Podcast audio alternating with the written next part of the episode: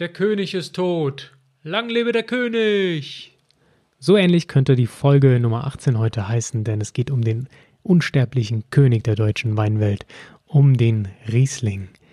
Natürlich besprechen wir auch andere Herkunftsgebiete dieser Rebsorte, aber hauptsächlich geht es wirklich um deutschen Riesling, seine Qualitätsstufen im Anbau.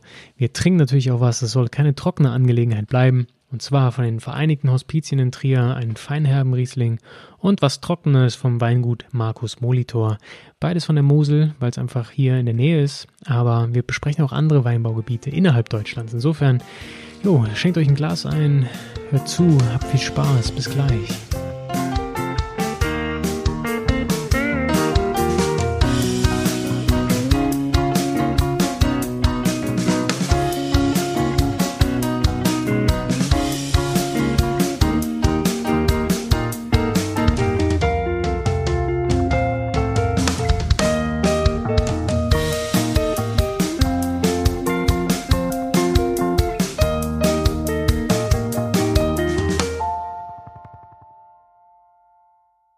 Nun also, warum sprechen wir vom König Riesling? Der Riesling ist Deutschlands meist angebauteste Rebsorte mit knapp 24.000 Hektar Rebfläche. Und das macht sogar ca. 45 Prozent aller Rieslinge weltweit aus. Ja? Also ähm, wir, sind, wir produzieren knapp die Hälfte des Riesling-Marktes weltweit und das schon seit sehr langer Zeit. Also Mitte des 15. Jahrhunderts ähm, gab es die ersten Dokumentationen von Riesling-Anbau an der Mosel und im Rheingau und danach auch in anderen Weinbaugebieten wie in der Pfalz. Aber schon 1400x, ich glaube 1460 so um den Dreh, ähm, wurde dokumentiert, dass Riesling in Deutschland angebaut wurde. Ähm, warum? Warum gerade hier in dieser Region viele Rebsorten, ja, ich würde auch sagen, vor allem die Burgunder-Rebsorten haben ja auch Gründe dafür, dass sie dort angebaut wurden und wachsen. Das hat natürlich auch immer was mit Klima zu tun, das hat immer was zu tun mit, mit Böden. Ähm, und auch beim Riesling ist das ähnlich. Das ist nämlich eine relativ langsam reifende Rebsorte ähm, mit einer starken Säure. Und deswegen wächst sowas besser in nördlicheren Gebieten, da hier ähm, durch größeren Wechsel zwischen kalt und warm in der Nacht und durch kühleres Klima einfach die Säure besser zum Tragen kommt, der Wein langsamer reifen kann, denn umso wärmer es ist, umso schneller reift die Rebe, ähm, nicht die Rebe, sondern die Traube, noch genauer die Beere, sorry, die reift noch langsamer durch, durch Kälte, beziehungsweise durch ähm, fehlende Temperatur und wenn sie so zu schnell reifen würde durch viel Hitze, würde das dem Aroma definitiv schaden, zumal der Riesling auch sehr hitzeempfindlich ist. Also man hat sagt auch gerne mal, dass Riesling Sonnenbrand bekommt, wenn zu starke Sonnenstrahlung drauf trifft, weswegen viele Winzer darauf achten, dass, ähm, dass die Laubarbeit so getätigt wird, dass die, die Beeren geschützt sind von der direkten Sonneneinstrahlung. Ähm, nun ja, und deswegen ist Deutschland natürlich gut geeignet, da es hier relativ kühl ist und ähm, viel weiter nördlich als Deutschland ähm, Weinbau sowieso schwierig wird. Ja? Ähm, genau, also allein vom Klima ist es schon mal hier sehr geeignet für den Riesling und ähm, was den Boden angeht, ist er allerdings sehr unwählerisch. Ähm, hier wächst er wirklich auf Schiefer, auf Löss, auf so ziemlich allem. Ähm, ist auch nicht so anspruchsvoll. Aber das macht auch nichts, denn dadurch können wir verschiedene Nuancen im Geschmack erzielen. Deswegen schmeckt ein Moselriesling anders als einer aus der Pfalz, als aus dem Rheingau, als aus Rheinhessen und so weiter. Das macht die ganze Sache eigentlich noch interessanter, dass er da so unspezifisch ist. Ähm, allerdings ist er ist wichtig, welche Lage es ist. Und das spielt dann wieder mit Temperaturen zusammen, denn ähm, Flusstäler und Steillagen mit Südhangrichtung sind eigentlich am besten geeignet, da wir hier doch noch ein bisschen Wärme bekommen. Ähm, Steillagen begünstigen Sonneneinstrahlung. Ähm, Flusstäler begünstigen auch, dass ähm, einfach die Temperaturen wärmer sind vom Wasser. Südausrichtung auch für die Sonne. Ähm, insofern ist es essentiell, dass wir hier trotzdem die Sonne bekommen, gerade weil Riesling auch oft ähm, ein bisschen Zucker braucht. Ich glaube, es gibt wenige Rebsorten, die in so viel unterschiedlichsten Mostgewichten ähm, angebaut werden. Also wir kennen ja den Kabinett, Spätlese, Auslese, Beerenauslese, Trockenbeerenauslese und so weiter. Den Eiswein, das sind ja alles ähm, ja, Qualitätsstufen, die mit dem Mostgewicht zusammenhängen und dann oft auch noch äh, nicht mehr ganz trocken ausgebaut werden. An der Mosel sagt man ja auch gerne feinherb ausgebaut. Ähm, das entspricht ganz klassisch dem typischen Geschmack eines ähm, Rieslings von der Mosel. Früher ja, hat man das einfach feinherb genannt, weil das einfach eine feinere Herbe ist. Ähm, Riesling sehr trocken, hat sehr viel Säure, an der Mosel besonders viel noch durch Mineralität, durch den Schiefer, was wirklich einen sehr spritzigen, rauen, beißenden ähm, Geschmack haben kann. Also wirklich auf der sauren Seite der, des Lebens lebt. Und deswegen gehen viele Moselwildenzer auch heute noch hin, obwohl es nicht mehr so in ist, aber gehen heute noch hin und lassen so einen gewissen Restzuckergehalt im Wein, der das Ganze ein bisschen abmildert. Ähm, und das nannte man früher eben feinherb. Das klingt auch ein bisschen schöner als halbtrocken, denn mit halbtrocken assoziiert man meist ähm, ja, günstigere Weine, qualitativ nicht so hochwertige Weine. Dennoch ähm, ist feinherb nicht gleich halbtrocken, denn äh, auch ein noch trockener Wein an der obersten Grenze könnte theoretisch schon Feinherb genannt werden. Meistens liegen wir bei der unteren Grenze von halbtrocken, wenn wir über Feinherb sprechen. Beim Thema Mostgewicht sei noch gesagt, ähm, dass meistens wirklich Rieslinge daran gemessen werden noch. Äh, das ist jetzt nicht nichts unbedingt Aktuelles mehr. Das muss kein Qualitätsmerkmal mehr sein. Nichtsdestotrotz geht der deutsche Weinbau hin und ähm, misst Qualität noch am Grad Öxle-Wert. Das fängt dann beim Qualitätswein bei 51 Grad Öxle an. Und ab einer ab einem Mostgewicht von 70 Grad Öxle spricht man von, vom Kabinett ähm, 70 bis 82 Grad Öchsel, Spätlese 76 bis 90 Grad, Auslese 83 bis 100 Grad, Eiswein Beerenauslese 110 bis 128 und Trockenbeerenauslese 150 bis 154 Grad Öchsle. Das ähm, ist meist, das ist das Verhältnis zwischen Mostgewicht und einem Liter Wasser, also ein Liter Most, ein Liter Wasser. Ähm, Daran misst sich der Grad Öxle. Es geht also um, was ist dann noch drin in dem Wasser sozusagen, also Zucker und so weiter. Hauptqualitätsmerkmal ist dabei der Zuckergehalt, denn daran lässt sich dann im Endeffekt auch ähm, Alkoholgehalt ablesen, denn umso mehr Zucker, umso mehr Alkohol kann verstoffwechselt werden von den Hefen. Ja, und das sind die Qualitätsstufen, die bekanntesten. Und beim Riesling trifft man die eben noch sehr häufig an. Ja, der Wein an sich ist vom Geschmack ganz klassisch einfach zu beschreiben mit Pfirsich, Apfel. Wir kriegen ja gelbe Frucht viel rein, vielleicht noch so eine reife Aprikose. Und ähm, dann spielt der Boden eine sehr wichtige Rolle. Ganz typisch für Schieferböden ist eine Feuerstein- und Petrolnote. Manche Leute nennen auch äh, mineralische Noten, obwohl das mit der Mineralik sehr umstritten ist, was das überhaupt sein soll, wie das überhaupt schmeckt. Es hört sich immer gut an, aber wirklich, ähm, gerade für so einen Moselriesling ist es sehr wichtig zu wissen, wie Petrol riecht. Petroleum, Benzin, Leute, an der Tankstelle mal ein bisschen die Nase aufmachen. Das riecht man gerne mal bei einem Moselriesling. Ähm, oder typisch Schiefer. Andere Böden liefern natürlich auch andere Gerüche. Wir kriegen in der Pfalz meist ein bisschen ähm, einen satteren Riesling hin, sehr klar und präzise. Auch dort im Rheingau wirklich ähm, sehr knackig, präzise Rieslinge.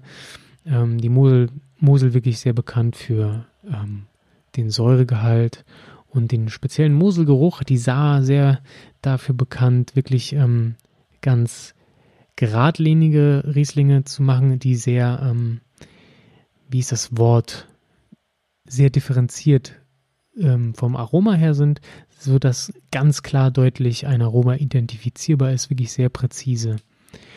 Aromen im Saarriesling ja, aber grundsätzlich kann man sagen, Pfirsich, Apfel, manchmal kommt ein bisschen Ananas vielleicht noch rein. Ähm, je nach Ausbau variiert dann natürlich. Ist es hier ähm, eher ein kräftiger Pfirsich? Ist das ein grüner Apfel, gelber Apfel? Darüber lässt sich immer streiten, aber das sind so die Haupten ähm, Kriterien. Meistens wirklich sehr intensive Weine für Weißwein. Riesling ist eine sehr aromatische Rebsorte. Super beliebt, ähm, auch wegen der hohen Säure für Sekt. Ähm, ja, Sekt wird ja gerne aus sehr sauren Wein hergestellt, um das Erfrischende des Sekts nochmal hervorzuheben. Und süße Weine vom Riesling sind auch sehr beliebt. Für Dessertweine, Eiswein habe ich gerade erwähnt, so eine Trockenbeerenauslese bei einem festlichen Essen. Sieht man öfters mal zum Dessert, zum Käse, je nachdem. Ähm, auf vielen guten Restaurantkarten findet man als Dessertempfehlung Süßweine oder zumindest zum Dessert sollte man einen Süßwein trinken, denn süß und süß gesellt sich gern ähm, und der Riesling ist da auf jeden Fall eine äußerst beliebte Wahl. Auch zur Lagerung kann ich nur sagen, gelagerte, gereifte Riesling ist eine wunderschöne Sache. Ähm, die Rebsorte eignet sich hervorragend zur Alterung Generell gilt ja, umso besser die Qualität aus dem Weinberg, umso länger lagert sich das Ganze auch. Beim Riesling wirklich, ähm, da kann man zurückgehen bis Anfang 2000er, habe ich ja schon erzählt, bei Böcklin Wolf liegt da einiges im Keller in der, in der Weinstube in Deidesheim. Ähm, sollte man probieren. Hier kommt die Petrolnote noch stärker raus. Wir bekommen äh, durch, die, durch die Reife wirklich ähm, schöne Kompottnoten. Wir bekommen schön honig-cremige Noten rein. Ähm, das Ganze ist wirklich sehr, sehr interessant. Auch trocken ausgebauter alter Riesling. Hervorragend, ähm, wirklich ähm, sehr zu empfehlen, den Wein auch ein paar Jahre liegen zu lassen, so denn die Qualität stimmt. Da macht man definitiv, definitiv nichts falsch, eher nur noch besser, wenn man denn drauf steht. Gut, nun aber zu anderen Anbaugebieten noch mal kurz erwähnt sei, dass im Rheingau ca. 80 Prozent äh, der Rieslingfläche, be, äh, der, der Rebfläche mit Riesling bepflanzt ist, nämlich 2500 Hektar. In der Mosel sind 5400 Hektar, in der Pfalz sind es 5900 Hektar. Also schon, schon sehr Riesling-starke Weinregionen. Ähm, und auch weiter nördlich meistens kann der Riesling noch funktionieren, denn er kann viel Kälte ab. Wenn die Reben schon länger stehen, also das Holz schon ordentlich tief in der Erde ist und dick ist, dann kann er bis zu minus 25 Grad ab. Das ist schon einiges. Deswegen wächst er auch ganz gut in Kanada. Das ist so jetzt die kleine Überleitung Richtung internationalen Anbau von Riesling. Kanada ist da sehr beliebt, auch wenn vor allem für Eiswein, ja? denn die haben schnell frühen Frost und gefrorene Beeren und können deswegen oft ähm, Eiswein herstellen. Kanada ist sehr bekannt für seinen Eiswein. Die machen sogar prickelnden Eiswein. Muss man mögen. Ähm, falls ihr dann mal eine Flasche kommt und nicht zu viel bezahlt, probiert es mal. Interessant. Nicht mein Ding, aber wirklich pappsüß, aber hey. Ähm, genau. Frankreich hat auch ein kleines Riesling-Anbaugebiet, nämlich im Elsass. Alles andere in Frankreich wird, wird man niemals Riesling finden, im Elsass schon. Ähm, ja, auch wirklich guten Stoff, den man da bekommt. Ähm, wirklich sehr interessant. Wir finden auch an Luxemburg im Angrenzenden natürlich ähm, Rieslinge, weil die Mosel auch angrenzt an Luxemburg, aber auch in Luxemburg selber haben wir Rieslinge, die aber eher den Elsässer Rieslingen ähneln, da dort Chaptalisation betrieben wird. Das heißt ganz einfach, dass sie da Zucker zum Most hinzutun, um den Alkoholgehalt zu erhöhen, was so in Deutschland ähm, nicht gemacht wird. Wenn wir in Europa bleiben, Österreich natürlich zu erwähnen, mit tollen Rieslingen, Wachau, Kremstal, Kamptal, das sind super ähm, Weinbaugebiete für den Riesling aus Österreich. Jetzt mal die Domäne Wachau sei mal erwähnt als Top-Erzeuger. Ähm, wir finden in Ungarn Riesling ein bisschen schwierig, muss man, ist aber im Kommen. Ähm, sowieso Osteuropa schwer im Kommen, was Wein angeht. Ungarn hat auch schöne Rieslinge, muss man ein bisschen Glück haben. ist nicht immer so prickelnd. Genau dasselbe gilt für Moldawien. Ähm, alle versuchen sich am Riesling. Äh, ist natürlich auch schwierig, was die Kellerarbeit angeht, aber auch dort finden wir teilweise ganz gute Weine. Habe ich mir sagen lassen, ich selber habe noch keinen guten getrunken aus Moldawien, ähm, aber er wächst dort.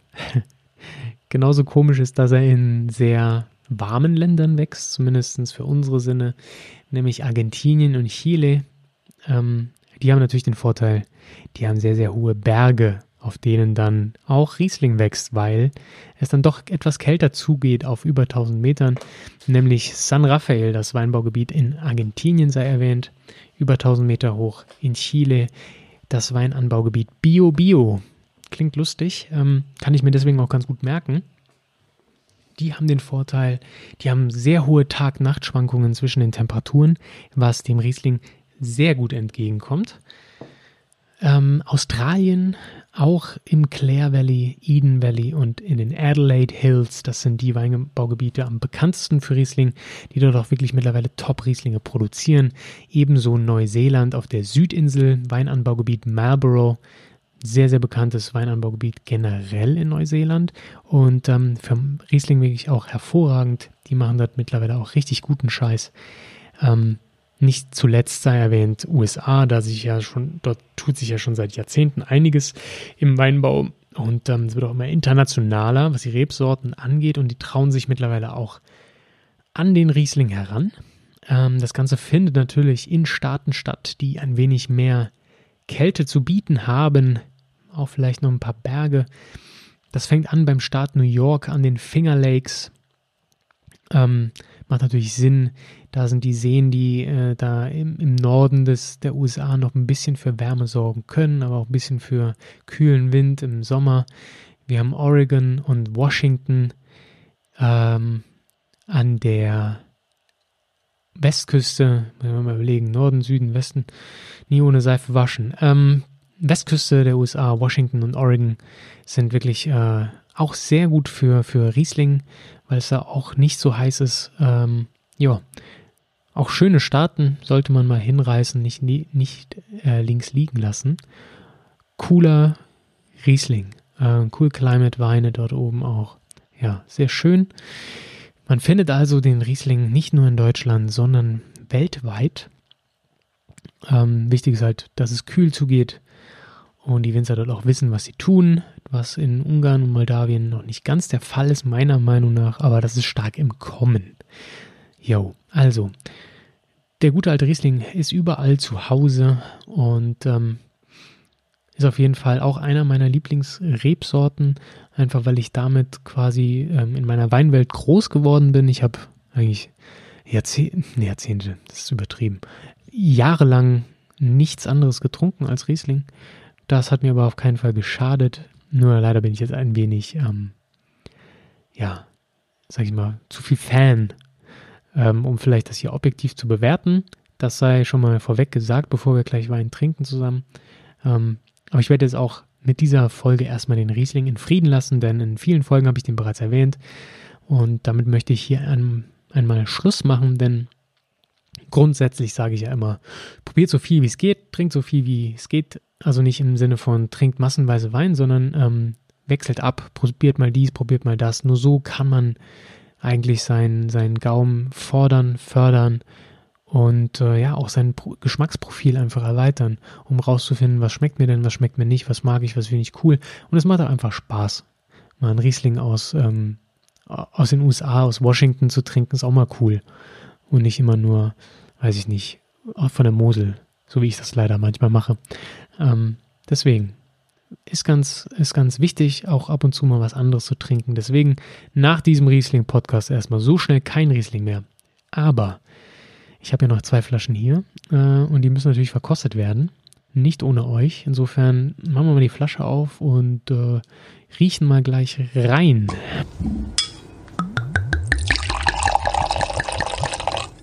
Jo, als erstes haben wir da nämlich was Trockenes vom Weingut Markus Molitor in Bern-Kastel-Wehlen an der Mosel. Der gute Herr Molitor ist bekannt wie ein bunter Hund an der Mosel. Das liegt nicht zuletzt daran an seinen wirklich herausragenden Weinen ähm, und der Bewertung dieser Weine. Denn 2013 erhielt er für drei Weine äh, die mythischen 100 Parker-Punkte.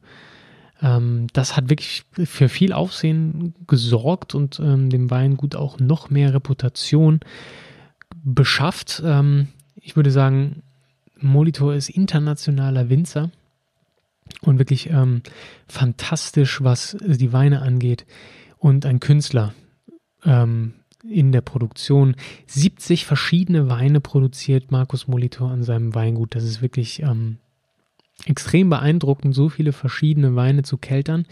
Ähm, viele davon sind in den höheren Qualitätsstufen und sind auch ähm, restsüß, aber auch die trockenen Weine. Da macht dem guten Herrn eigentlich so schnell keiner irgendwas vor. Ich habe hier einen trockenen Riesling, das Ganze nennt sich ähm, Schiefersteil und ist von 2016. Ähm, keine Ortsangabe, also kann von allen Lagen kommen. Auf der Flasche steht aus den Steillagen der Mosel. Ähm, das sind bei Markus Molitor, glaube ich, so ziemlich alle. Ja, 2016 schon was älter.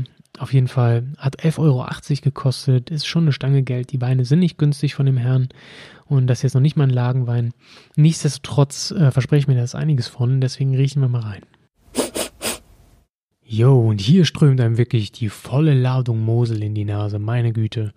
Ähm, Feuerstein, ich rieche Boden, ich rieche Petroleum, ich rieche Schiefer. Also das Ganze ist wirklich nasser Schiefer. Es ist wirklich so eine Schieferbombe, deswegen heißt das Ding wahrscheinlich auch Schiefersteil von den Steillagen, Schiefersteillagen der Mosel. Und das trifft es komplett. Ich rieche auch ein bisschen Aprikose, sehr viel Apfel, grüner Apfel. Aber diese, diese wirklich erdige Note steht total im Vordergrund. Und das sollte man auch ähm, mögen, sage ich mal. Ich finde es geil, aber ist schon, ist schon richtig krass. Mal gucken, wie es am Gaumen ist. Ähm, Farbe übrigens eher blasses Zitronengelb, also wirklich eine sehr helle Variante. Ich habe schon den anderen Wein, den ähm, Vereinigte Hospizien, den, den Ortswein im Glas von 2015, der hat schon eine goldene Note, weil er eben auch ein wenig älter ist. So, aber jetzt reinriechen. Äh, schmecken, sorry. Yep. Und auch hier Apfel, aber dieses Mal sehr dominant. Im äh, grüner Granny Smith. Ähm, total starke Apfelnote, wirklich super frisch. Die Säure ballert. Ich habe hier Säure sehr hoch aufgeschrieben. Ist wirklich ähm, absolutes Säuremonster. Ultra frisch, aber auf eine gute Art und Weise, wirklich wie man so ein Granny Smith reinbeißt. Dann hinten raus kommt so ein bisschen Petrol. Dann kommt die Feuersteinwürze hinten raus. Und das Ganze schmeckt wirklich sehr ähm, würzig Abgang ist mittel, ähm, der Körper ist mittel und ähm, wirklich schön. Ähm, da hat man ordentlich Säure, Aroma bleibt lange im Mund. Das ist schon etwas für, einen, für einen frischen Riesling, wie er eigentlich ist, ist er wirklich schon und auch sehr trockenen Riesling ist er, hat er viel Körper und einen schönen langen Apfelnachhall, finde ich super. Ähm, generell der Herr Molitor macht wahnsinnige Weine. Der Typ schafft es wirklich, ähm, aus all seinen Weinbergslagen insgesamt 70 Weine zu keltern. Also ich glaube, ähm, Zeltinger Sonnenuhr, da kommen 10 Trockenbeeren auslesen aus der einen Lage. Das muss man sich mal überlegen. Also das ist so extrem selektiert, dass es schafft, aus einer einzigen Weinbergslage 10 Trockenbeeren auslesen rauszuholen. Und ja, wie gesagt, insgesamt 70 Weine, die der Mann produziert. Und da ist wirklich, ja, da merkt man einfach, welche Nuancen der man spürt und was er auch an Nuancen aus dem Wein herausbekommt. Das ist wirklich grandios. Ähm, ja, Hut ab. Toller Wein. Ähm, 12 Euro ist natürlich happig, dafür, dass es noch nicht mal ein Ortswein ist. Nichtsdestotrotz hervorragender Wein, absolut filigran, auf den Punkt, wunder wunderschöner Moselriesling. Und es geht weiter an der Mosel. Mir war nur wichtig, hier einen Feinherben aufzureißen, denn eben habe ich schon so lange über Feinherb gesprochen, dann wollen wir noch einen trinken. Und zwar von den Vereinigten Hospizien in Trier. Die gibt es seit 1804. Das ist ein Stift ähm, und somit kein Privatweingut. Ähm, hat glaube ich, 130 Hektar an der Mosel, Saar und Mosel. Sogar vom Scharzhofberg, einer sehr bekannten Lage durch Egon Müller. Also hier sind einige wirklich gute Lagen vorhanden und die Preise sind trotz VDP doch noch relativ angemessen. Das Ganze hier ist aus Wiltingen an der Saar und ähm, ist ein Feinherber Wein. Wiltinger Riesling Feinherb 2015. Es handelt sich um ein Ortswein, also nur aus dem, der Gemeinde Wiltingen. Ähm, ja, Feinherb. Da riechen wir mal rein, würde ich sagen. Also, sniff, sniff. Yes, das riecht schon nach 2015. Nicht, dass ich den Jahrgang kenne, aber der ist was älter, das riecht man, denn die Petrolnoten kommen hier stark raus. Ich finde, hier riecht man so eine Pfirsich, Dosen-Pfirsich-Note, also nicht mehr nur frischer Pfirsich, sondern leicht eingezuckert, eingelegt, schon sehr intensiv. Ich rieche hier Holunder raus, ähm, die Zitro Zitronennote, Zitrusnote ist hier ein bisschen flacher, ist wirklich ähm, schön reif, saftig, Riecht, riecht ähm, richtig gut. Leichte Petrolnote, bisschen ähm, nach, ja, nach nassem Stein. Also riecht wirklich wie ein, wie ein typischer Riesling von der Saar. Ähm, ich würde sagen, wir probieren den mal und gucken mal, wie das, was es mit dem Feinherben denn auf sich hat. Achso, ich soll noch erwähnen, das Ding kostet 9 Euro. Ähm, Habe ich vergessen zu sagen. Ähm, ja, vom Geschmack her, äh, die Aromen sind die gleichen. Ich finde, der Pfirsich ist hier sehr dominant. Leicht honigartig. Ähm, Holunder ist nicht mehr so prägnant, finde ich. Ähm, es kommt ein reiferer Apfel raus. Stattdessen ähm, super lecker. Ich finde aber, der ist noch ziemlich trocken. Vor allem hat der knallermäßig viel Säure, was ja oft so ist. Bei Riesling sowieso, aber auch bei süßerem Riesling ist der erste Schluck immer, denkt man, boah, da ist ja Restzucker drin. Und dann holla merkt man, dass auf einmal der Speichel fließt und fließt und fließt. Und dann merkt man, da hat doch einiges an Säure. Ähm, hat er auch. Und ich finde aber, so viel Zucker hat er nicht. Und da würde ich sagen, ist das klassisch Feinherb hier, denn hier schmecken wir, das ist nicht halbtrocken, das ist weniger. Also kein klassisch halbtrockener Wein.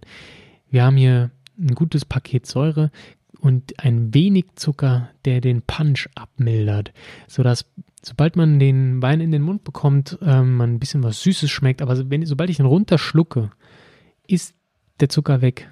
Dann ist da schon kein süßer Nachhall mehr. Das ist wirklich der erste Moment, der ein bisschen süß ist. Und dann kommt gleich volles Aroma, Säure, dies, das. Schöne Struktur, ähm, fast schon voll im Körper. Abgang ist auch so mittellang. Ähm, ist jetzt nicht sehr lang. Ähm, das würde ich vielleicht ein bisschen bemängeln an dem Wein, aber absolut in Ordnung. Man hat wirklich ein Spiel von Pfirsich und Apfel auf, am Gaumen. Ähm, für kurze Zeit sehr vollmundig, dann aber sehr schnell abebbend. Insofern würde ich da jetzt keine Luftsprünge machen, was die Bewertung angeht, aber für 9 Euro super mega gut, guter Speisenbegleiter da durch den Zucker auch ein bisschen was ab kann, ein bisschen flexibler ist als vielleicht ein ganz krass trockener Riesling. Ja, schöne, schöne Sache. Und damit möchte ich den Podcast diese Woche auch beenden mit einem sehr guten Wein. Der Monitor wäre auch super, wenn auch wirklich was für richtige Mosel-Freaks. Ähm, ich hoffe, ich konnte euch für den Riesling ein wenig begeistern. Ihr habt ein bisschen was über die Rebsorte gelernt. Ähm, wenn ihr Probleme mit Säure habt, probiert mal die feinherberen oder die Kabinettweine. Da ist wirklich toller Stoff dabei. Es entgeht einem was. Ähm, viele missachten das manchmal, stellen Riesling zur Seite, weil er ihnen zu heftig ist. Viele mögen vielleicht den, die Petrolnote nicht. Dann nehmt einen jüngeren Wein. Ähm, also ich finde, man kann hier wirklich einiges über Wein lernen, wenn man Riesling trinkt. Man kann den super zum Essen trinken, man kann ihn super auf der Terrasse trinken und er ist sehr flexibel und wirklich sehr aromatisch. Also ich hoffe, ihr seid Riesling-Fans, probiert es mal aus, ähm, kauft mal zwei, drei Flaschen. Ist natürlich ähm, auch nicht der günstigste Wein oft. Ähm, es gibt aber auch guten Liter-Riesling, gerade in der Pfalz. Ne? Die sind ja sehr bekannt für ihre Schoppenweine, Riesling-Schorle, dies, das. Ähm, es gibt auch wirklich guten Gutsriesling in einer Literflasche, den kann man trinken. Der ist frisch, auf, der ist ähm, nicht zu sauer, der hat ein schönes Apfelgelbe Früchte, Aroma, das ist ähm, auch eine richtig gute Sache. Insofern, vielleicht gönnt ihr euch noch einen Spätlesen-Riesling, ähm, so wie ich das am Mittwoch gemacht habe, ähm, jetzt ins Wochenende hinein als schönen Start. Und ja, wir hören uns nächste Woche mit einem neuen Thema, mit Folge Nummer 19 müsste das sein. Und ja, ich würde mich freuen, wenn ihr Feedback da lasst, wenn ihr Rezensionen schreibt, wenn ihr liked und kommentiert. Das ähm, ist nicht nur cool für den Podcast, sondern macht auch Spaß, das Feedback zu sehen, darauf zu reagieren. Und in dem Sinne wünsche ich euch ein wunderschönes Wochenende. Habt Spaß, trinkt nicht zu so viel, äh, passt auf euch auf. Äh, wir hören uns nächste Woche. Alles Gute, bis dahin. Ciao.